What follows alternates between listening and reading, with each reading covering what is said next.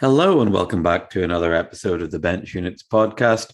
Uh, I am back here as always with Mark Schofield, and we're going to talk about EuroLeague 2.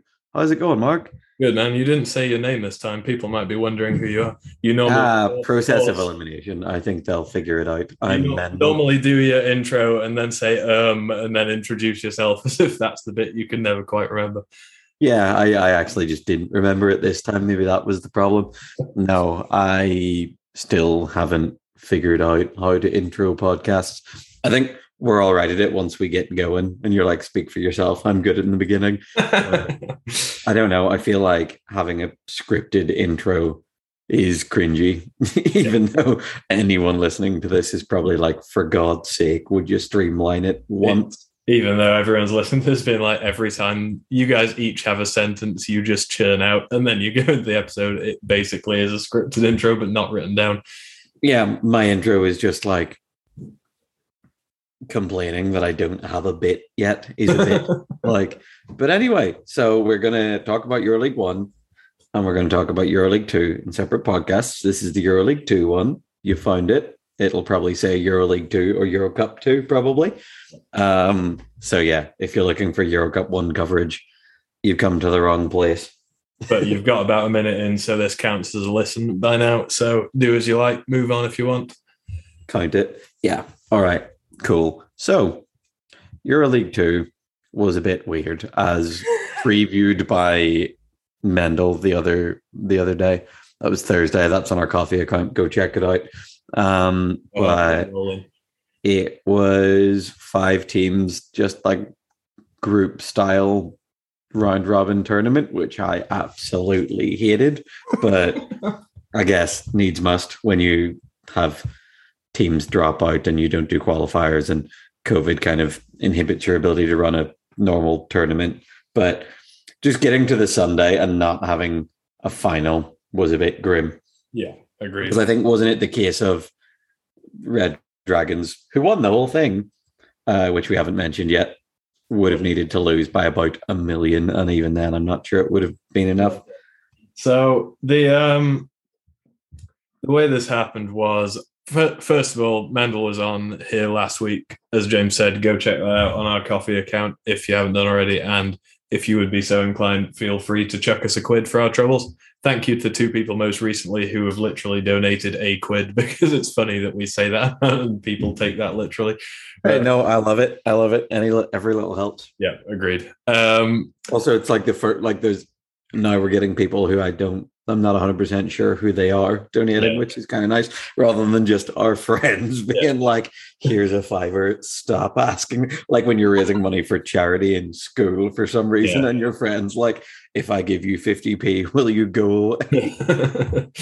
um, yeah, so anyway, if you listen to that episode, you'll find that one thing Mendel was altogether too diplomatic to say was that Red Dragons were heading to a tournament where they were head and shoulders above the competition, I think is the very blunt way to put that. Um, Mendel talked a lot about the fact they were opening the tournament against Le Puy, who ended up finishing second. And I think this tournament was Red Dragons in a tier of their own, Le Puy and Sassari in a second tier, and then KKTC and um, I can't remember the Polish team's name all of a sudden, uh, KS Pactum. They were kind of in a bottom tier. So by the time Red Dragons had beaten Le Puy by 20 in the first game, and Le Puy then beat Sassari by 30, which I would have thought would have been closer than that. It came out that for the end result of the tournament to be up to any kind of question would have taken Sassari to beat Red Dragons by 51.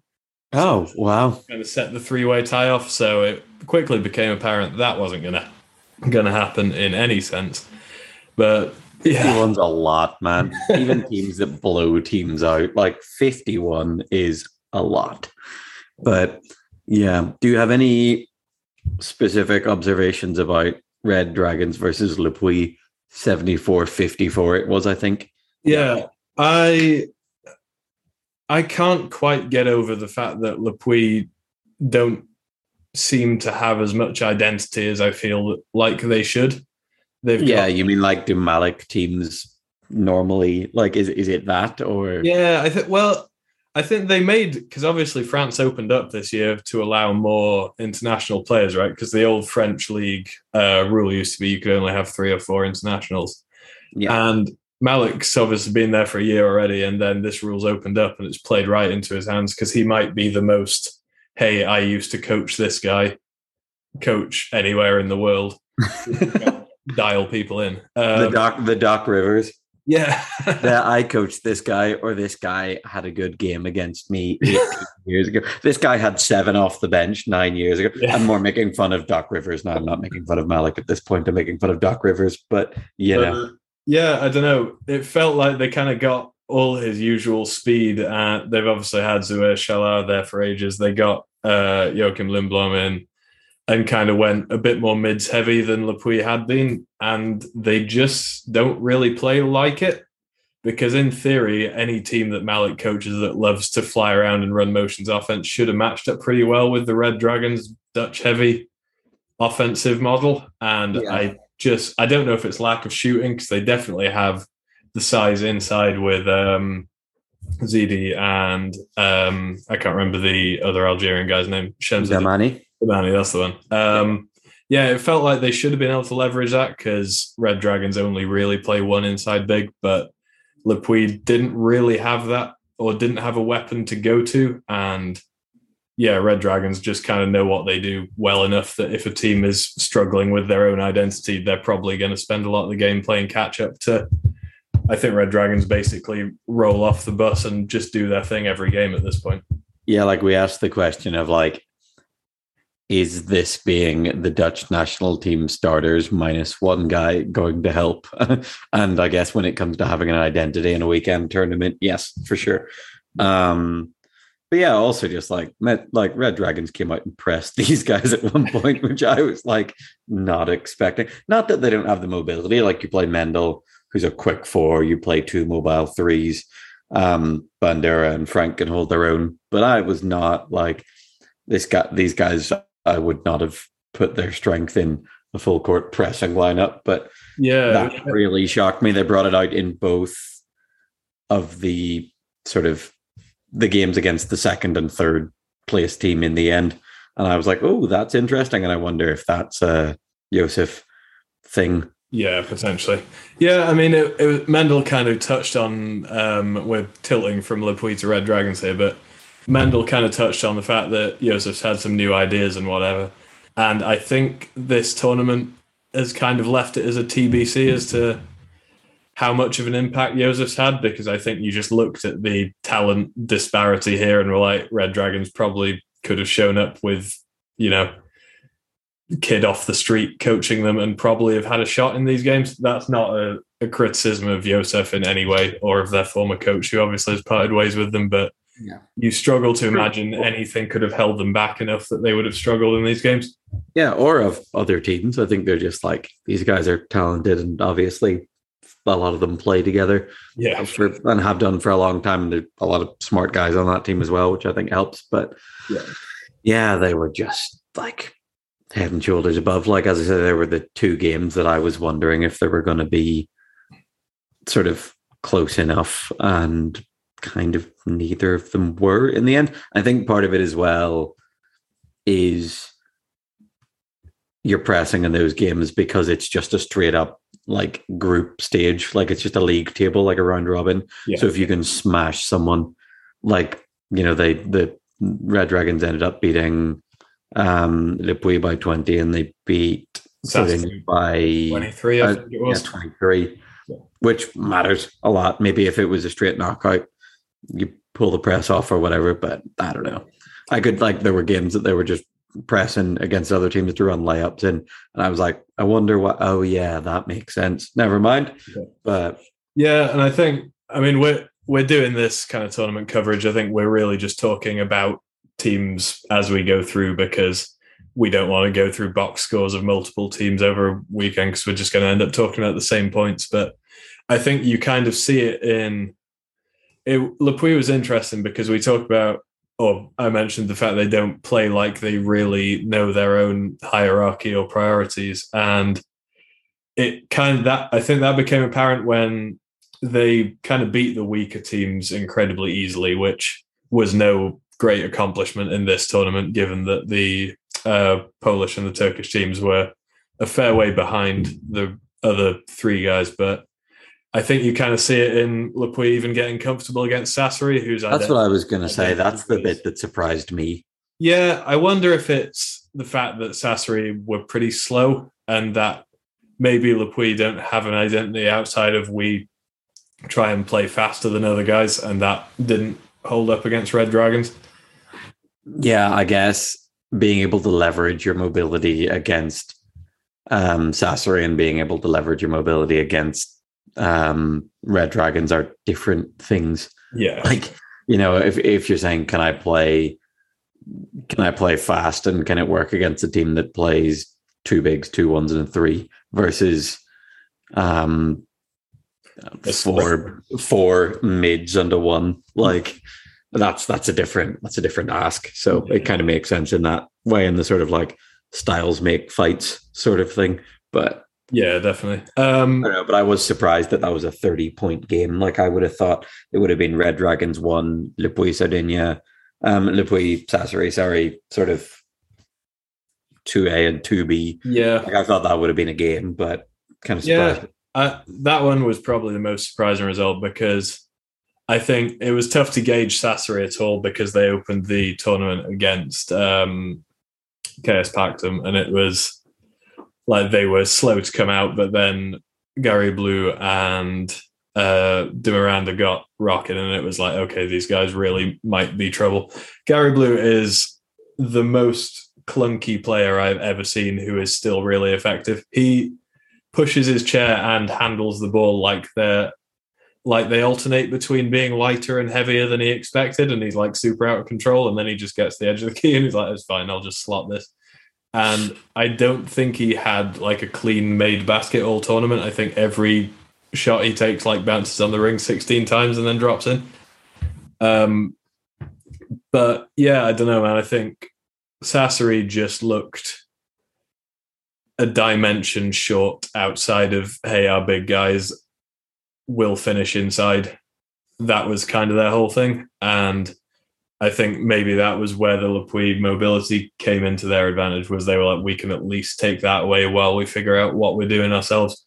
And it wasn't exactly Le Puy figuring out because they did score 92 points against Sassari. So, yeah, for sure. They scored 26 in three different quarters. Yeah, I saw. I Which is just like a, a, that. That means nothing. It's just interesting that Well- you had three quarters in a row where you like you're getting over a hundred unless you have that dip. Like Yeah. It's um and I think the three quarters were like 26 16 26 16 a slightly more even third quarter and then 26 17 that's that's off the dome because I sent that to Ben Fox the other day. it was that, except it was the second quarter. They won 14 13. Oh, sorry, yeah, that was it. Yeah, it's just I happen to have the stats in front of me. Um, But this is I'm so used to us going through the absolute like minute details when in, in our weekly roundup that I just have stats in front of me, but it's more to be able to remember because it's a lot of basketball in a weekend, Yeah. especially when I kind of like you dip in and out of one game and then you're like, did this guy score this many against this team or and it, it was also it was also like your one weekend at home in a while, so you've not been like religiously watching minute by minute every single game. Yeah, man, I'm not gonna lie. I for sure watch the games more meticulously when I have an away game. Like I have this is the last weekend we're gonna have off until the end of the season. So I spent a lot of time um having a nice time with my wife and my friends. And I watched some basketball in between. So you'll have to forgive me. But yeah, no, I watched enough. So maybe it's more like the teams further down the list didn't get as much attention, but tried to watch all the all the big ones because Anna is also interested in this stuff at this point, Yeah. obviously. So So is there because we by our own admittance don't watch the French league as much as well I say as much as we should, but also like the second and third best teams played each other and it was a 20 point margin. So sure. um is there anyone from Le Puy? Because I think wheelchair basketball elitism dictates that as soon as anyone who plays in Spain or watches any of the leagues sees a semi-competent player, they immediately judge it on the criteria of how useful could this guy be in Spain. Is there anyone on Le Puy who you feel like you're either impressed by that you didn't know about, or you're like, hey, let's get this guy out of this French team that plays like headless chickens and get him in a real league. No offense, France. I think the two fours could do a job. Yeah, man. I, th- I I think, think, so. And like Joachim has played in Spain and done all right. Like that's the other thing. I Um, I'm not massively impressed by Joachim. Whenever I see him, he always strikes me as someone who like his game is a lot better in theory than it is in practice. Like he's been Italy, Spain, and France at this point, and you don't really watch him and be like, "Hey, I remember that time he had a great game." I think he made the All Star team for this tournament, but even then, he was like, he did yes. Um, so just for the sake of talking about that, the All Star team was. Um, sorry. Um, I should have had this. Spanu, uh, the two pointer from Le Puy, who was is it the Carlis Gabranovs. Oh yes, Carlos Gabranovs, um, Joachim Lindblom, Robin Pogonwich, and Christoph Bandura. So we will we will give our All Star fives a little bit later on, but that's what they went for. Let's- Which, um, f- for a start, is how many points? Not many. Uh, three, Three three. five three three two one five. So nine and a half. Span- Spanu is one, isn't he? Yeah, I thought he was a one five. No, Spanu's a one. Ah, yes, is So correct. Yeah, that's 12 and a half points, Oh, that's good. Hey, use your points, guys. which Yeah, is Spanu's a one. Sorry. We've been trying to um we've been trying to figure out our own um all star fives. I messaged you and was like, we'll do this as a quick segment. And then I think it's taken up more or less both of our whole days trying to figure this out. No, And you said whole- this, and I fully just panicked because I was like, I don't want to just pick like a team that's three guys from one team that I know and two guys from another team because our belt distribution has just been like, and the belt goes to this person James plays with, played with, like, and I didn't even give them out. like, you were like, what about this? And I was like, yeah, sounds good. But like both times, like I think every belt this weekend, apart from Demiranda, actually has Yeah. been an ex teammate of mine. uh Hadi Azar got it as well, didn't he? Oh yeah, good point. Never mind. Never mind. it's Um, only, it's only slightly. Right. You, you mentioned Di Miranda, and I've not watched a lot of Italian league other than the top couple of teams, so I think maybe I've been ignoring this. But watching Sassari, the obvious bright point of their whole team is watching Di Miranda because that guy is a beast. Have you got any Leandro Di Miranda thoughts other than the fact that Leandro is such a cool name? Yeah, he averaged 26, 15, and 7 for the tournament, which is quite good. But like Gary Blue also had 32, 11, and 2. Yeah. But yeah, I think a team that's kind of top heavy there. I think even there there's a there's a step between Leandro and Gary Blue. Yeah. Like I think Leandro is kind of what makes things tick. Um, saying this like Billy hand- handles the ball a lot and ends up with uh, ends up with a lot of assists every game. But I mean, in terms of like a primary scorer and creator, Leandro is great, and it's very cool to to watch him because I kind of haven't previously. Yeah, he's. I uh, don't really like. I've watched him internationally. Obviously, I say obviously. I don't know if that's obvious. I've watched him internationally, but haven't really. yeah, watched I think. I think it's interesting because like Brazil have obviously been all right for various tournaments, never really had a massive breakthrough, but I think internationally he's up still the focus of that Brazil team, and international teams generally have enough to kind of take him away. And I think at this level, teams still focus on him, but most teams short of Champions Cup maybe don't have the size and muscle to deal with him. Like he was without a doubt top of every team scouting report who were playing Sassari, and he still averaged those numbers.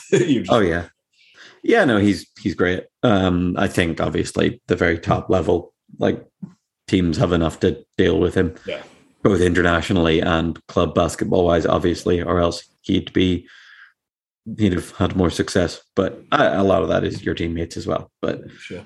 Um, yeah, I kind of thought watching Sassari, uh, Spanu's obviously been the same player that he is for as long as I've known him to exist, and he just hangs out and shoots the ball. But I feel like Sassari are kind of one primary ball handler away from being a pretty legit team. I know Billy does the majority of the ball handling, but I think Billy's always If you replace that other two with like a, a high quality two, yeah, exactly. I think business. Billy's always been like whenever we've played against him back home, he's always been at his best when he's kind of secondary ball handler slash spot up shooter.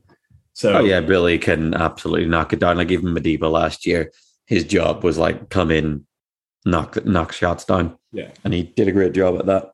Yeah, and I think maybe Sassari's lack of like creation for their bigs drags their bigs out to kind of handling the ball and shooting outside a little bit more. Whereas Yeah. I think if you could get them one more ball handler, maybe Leandro likes the difficult shots, but I also imagine he'd be perfectly happy being like, "Hey, you hold this, and I'm just going to rampage."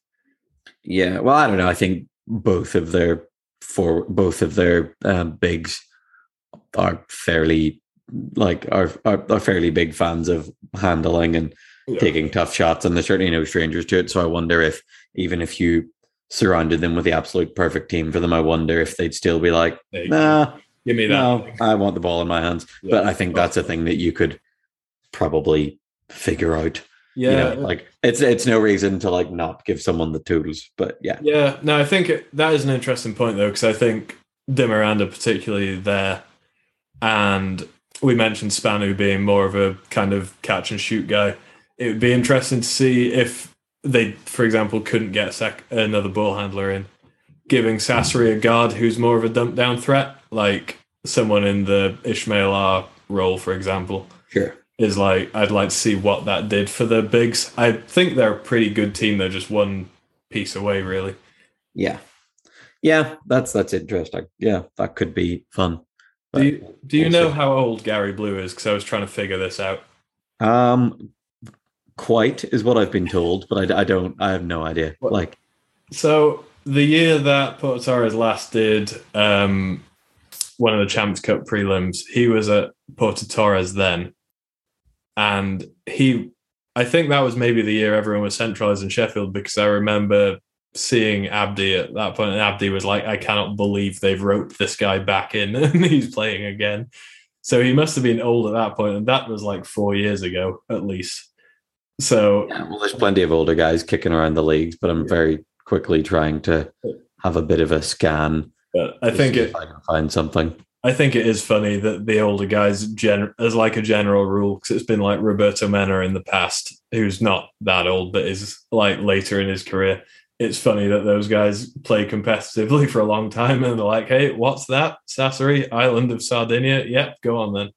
I'll Uh, to be fair, like if any other job in the world was like, "Hey, thank you, you have given us, so you've given us a, a lot of good, like a lot of good years."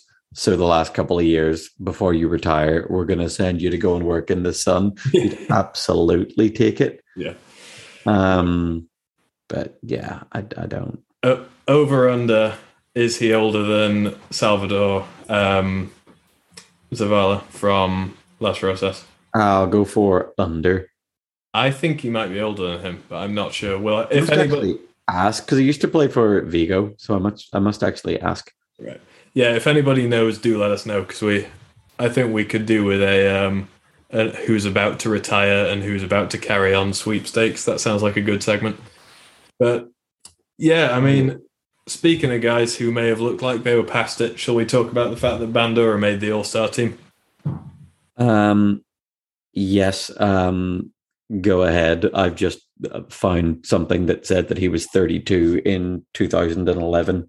So right. So there you go. okay, yeah, he's 43. fair enough. He's younger than I thought. Then maybe I was misinformed by Abdi, or maybe Abdi never knew how old he was.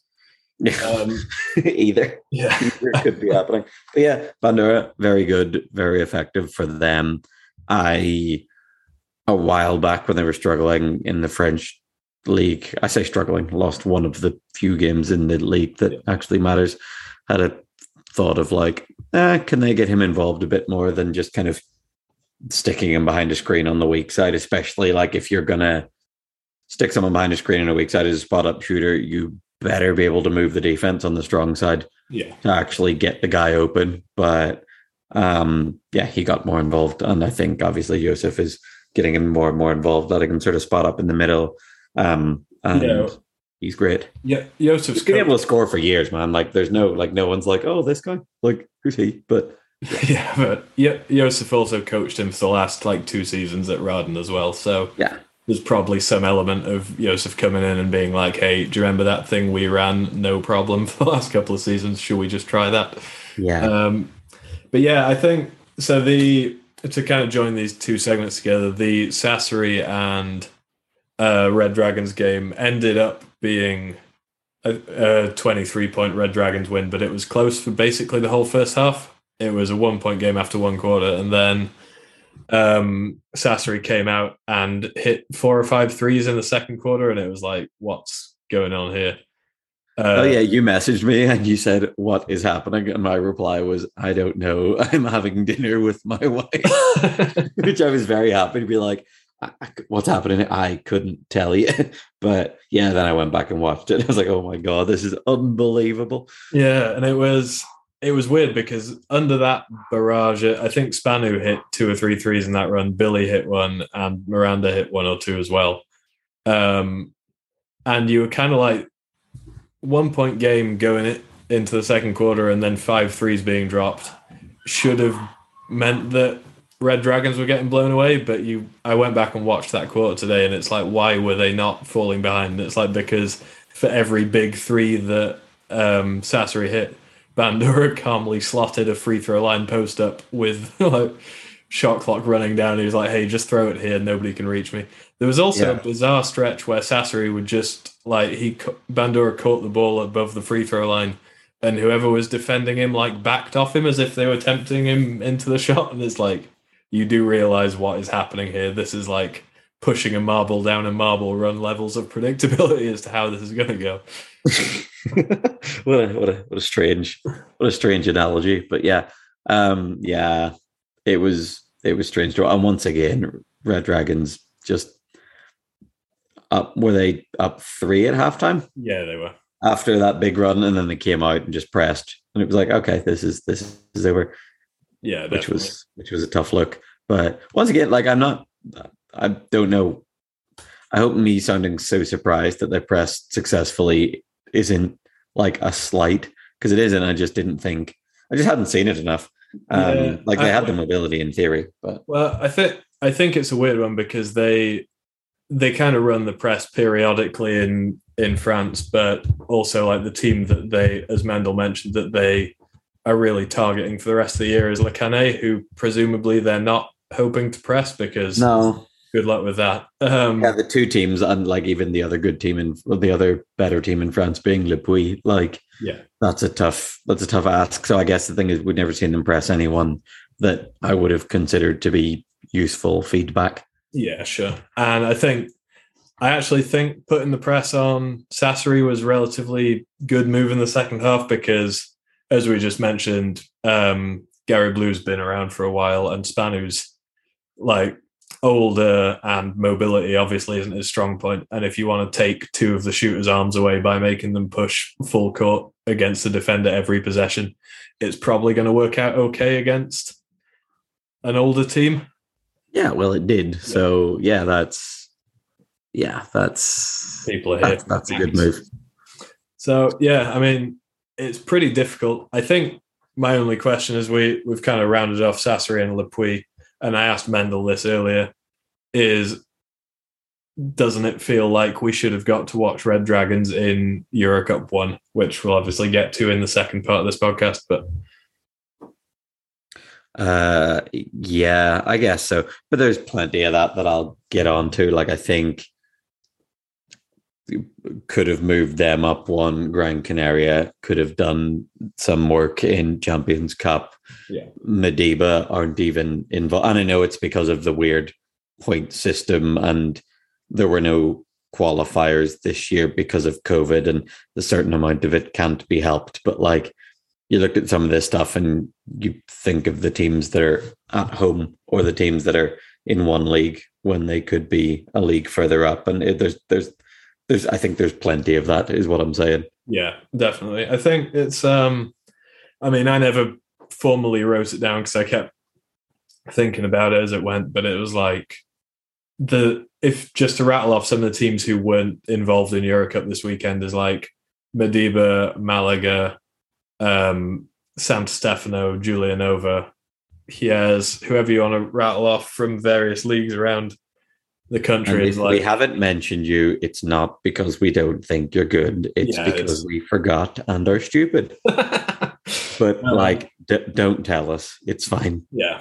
Um, but yeah, I mean, I think it became pretty apparent watching this, is probably the segue into talking about the two teams that finished last at Eurocup 2, but it became pretty apparent when we were watching KS Pactum and KKTC battle it out that we probably could have condensed Eurocup 1 and 2 into eight teams across those in one tournament instead of 13 teams playing in two tournaments Yeah. and that Sure. probably benefited everybody who was playing and watching. And I, I obviously don't hold it against the um, Turkish and the Polish club who saw the opportunities and went for it because they were offered it. So why would you not? Oh no, like no, it, no club is at fault. Um, it's just, it's a strange, it's a very strange one. I just think like the points thing lasting for five years, like there are clubs that don't exist anymore from five years ago. That like you know what I mean. There's like English teams that haven't. There's like there's English teams that are in like second division that have the points to go to Champions Cup if they want. Like you know what I mean. There's there's a lot of weird stuff. Yeah, I get, Um, I get you. Which, yeah, I don't know. I think I don't know how you should do it. Sure. Um, and I guess there's kind of a benefit in rewarding teams that don't like just blow up. That like, hey, if you stick around, you can be here in five years. I don't really, I don't really know. I just think, yeah, there's a lot of weird misplaced teams, and I do like some of it is not having preview rounds um, from COVID, but Yeah, sure. I some of it um, also the points. I have a rule. I've, I know you love it when I invent rules as I think about it on the podcast and I love it even more because I guarantee that it's not like it, like it's not solid. Like I guarantee you'd break it with a good example. Oh, definitely. So I, you said when there's clubs that don't exist anymore, I was thinking about Rawdon because obviously they were in Champs Cup last year and then folded. Yeah, I think you should have to, in the case of Rawdon, either have to schedule a grudge match against somebody, like a number one contender match, and if that team beats you, they get your points and they take your place. Or you have to just put the points up for grabs and have like a separate tournament that teams have to pay themselves into and play an eight team knockout to get your Champions Cup spot when you've folded. that's hilarious. So you think that a team that no longer is like an official organization and has the funds or the sort of framework to pay players should try and rope them in to go and play for this for free to give it away. That is exactly what I think. You are correct. All right, no problem. Imagine the levels of mailing it in for being like, "Hey guys, we got to defend this." Because then, what if that team wins? Like, it doesn't exist next year. That's a terrible idea. Well, it it sounded good in my head as I thought it up while you were talking. But no, I do think, like, to be fair, your second idea could be um generously interpreted as like a wild card spot, Yeah, which I- which I'm here for. Although, if you're like, if you're the eighth team in Champions Cup and you fold and you give away a wild card spot, but you don't let the team that won EuroLeague one the previous year just, just. Like, I, I don't know. I but it's the thing is like I can't criticize the point system until I understand it, and I refuse to understand it. I think it's any good. Um, ah, I don't know. It's tough. right. We'll shift on a little bit. and We'll just touch on these because we don't want to take up anyone's time talking about the two teams that came in the last couple of spots. Um, did you take in anything interesting about either KS Pactum or the team that we would refer to as KKTC, but the Italian commentators refer to as Kappa Kappa TC, which I thought sounded pretty badass. me and Anna spent longer than I would like to um, tell you trying to figure out what Kappa Kappa Dici meant. We were like, what is that person saying? What could this possibly mean? And you try and like spell it out phonetically and Google it, and you get all sorts of results about um about informants and this, that, and the other, and all, all sorts of mad things. But Um, just as the second half started, and it was like, it means KKTC. Oh my god! And I was like, yeah, yeah, thank God, that is exactly what this is. This is It's- great. because Italian uses the um, Phonetic or the sorry, no. well, they, they use like the Latin alphabet, right? But they there's no letter K's anywhere in Italian words. Like the Italian version of the Latin alphabet is only 21 out of the 26 letters that they use. So Okay. K is a Greek letter, so they're like, we don't use this. It can still have its Greek name when we talk about it. So it sounds wild, but yeah, Kappa Kappa TG sounds like I don't know. It sounds like some exclusive club you would like to be in, like a, a student um, sorority Yeah, or something. yeah, you're trying to fight. Yeah, we're trying to fight a frat or sorority, Yeah. weren't you? Yeah. Um, I agree. Um, no, my thoughts on both of these teams is watching them play against each other was kind of fun Yeah. because what's his name? Philip Mako? Mochko.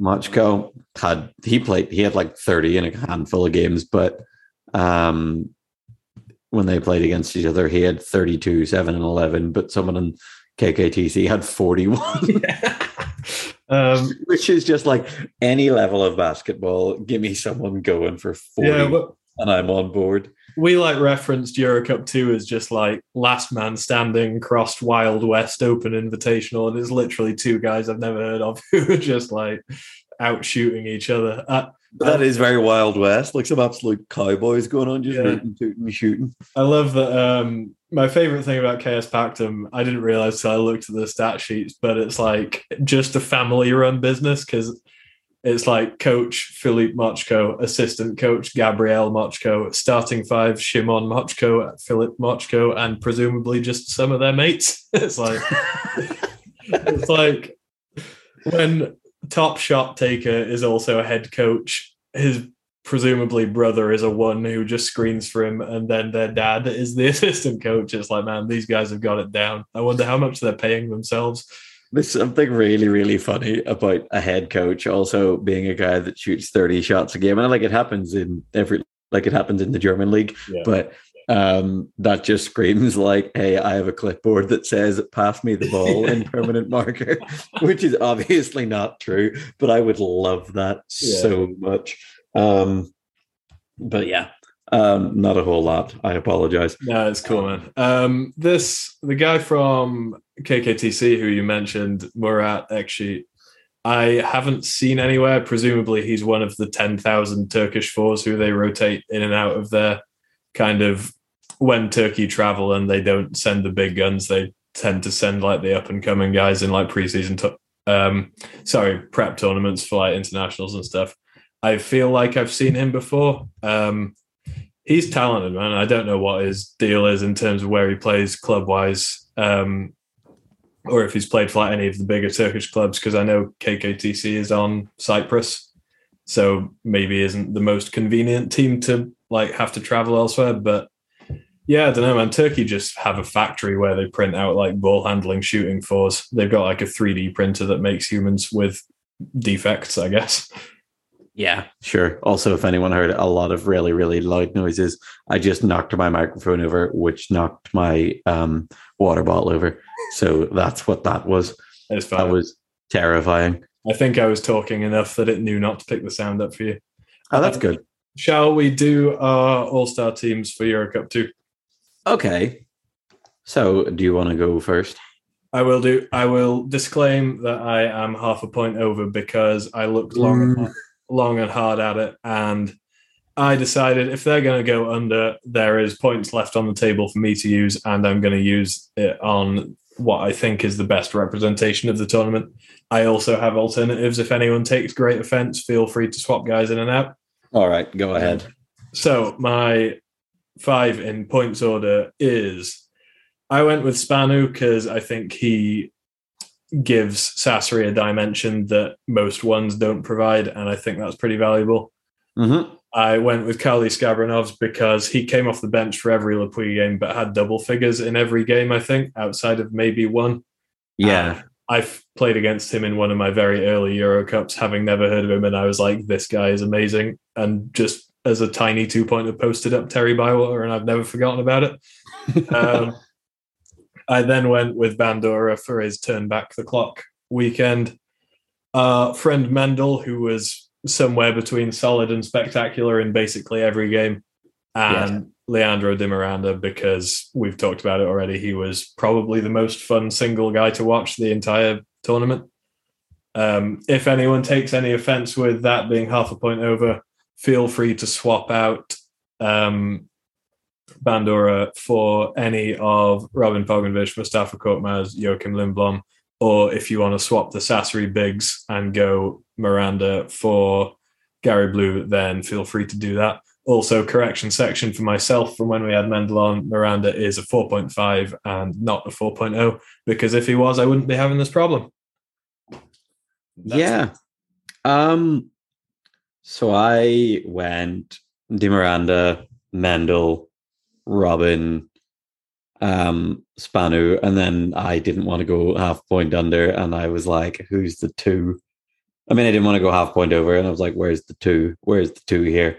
Um, and so I basically was like, I, "I'm going to refuse to go point, uh, to go points over," and I was like, "You can either have, um, Frank De Jong."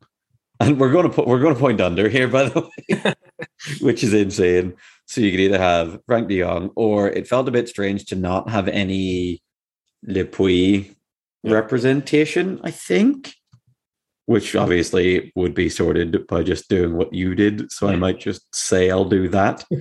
um, but yeah, my original idea was go under and go Mitchell Braithwaite, uh, Mitch Bison on Instagram. Do you ever get you see someone's Instagram name for six months before you see their actual name? And you're like, oh, okay. Um, he was solid and he was plus 20 something in all the games that yeah. they won. Um, and yeah, played well and said something very funny about Mendel on Instagram. What so did, what did he say? I didn't see that he basically was like always a problem on the court. The nicest man i've ever met off it. I was like if that isn't the truth. But yeah that is my attempt to get under points.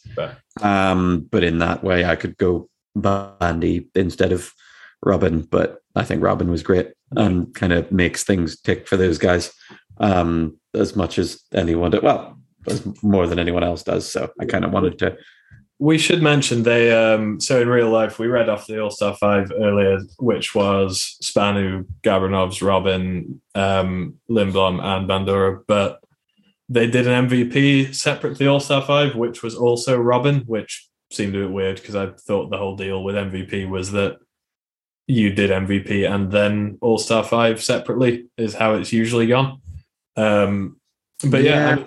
I, I maybe it's kind of Red Dragons having an embarrassment of riches and their bigs looking very good as a result. But Robin wouldn't have been like my clear front runner for an individual MVP award, but maybe the bigs look good because he makes that happen, which I think is probably a, a fair argument in his favor.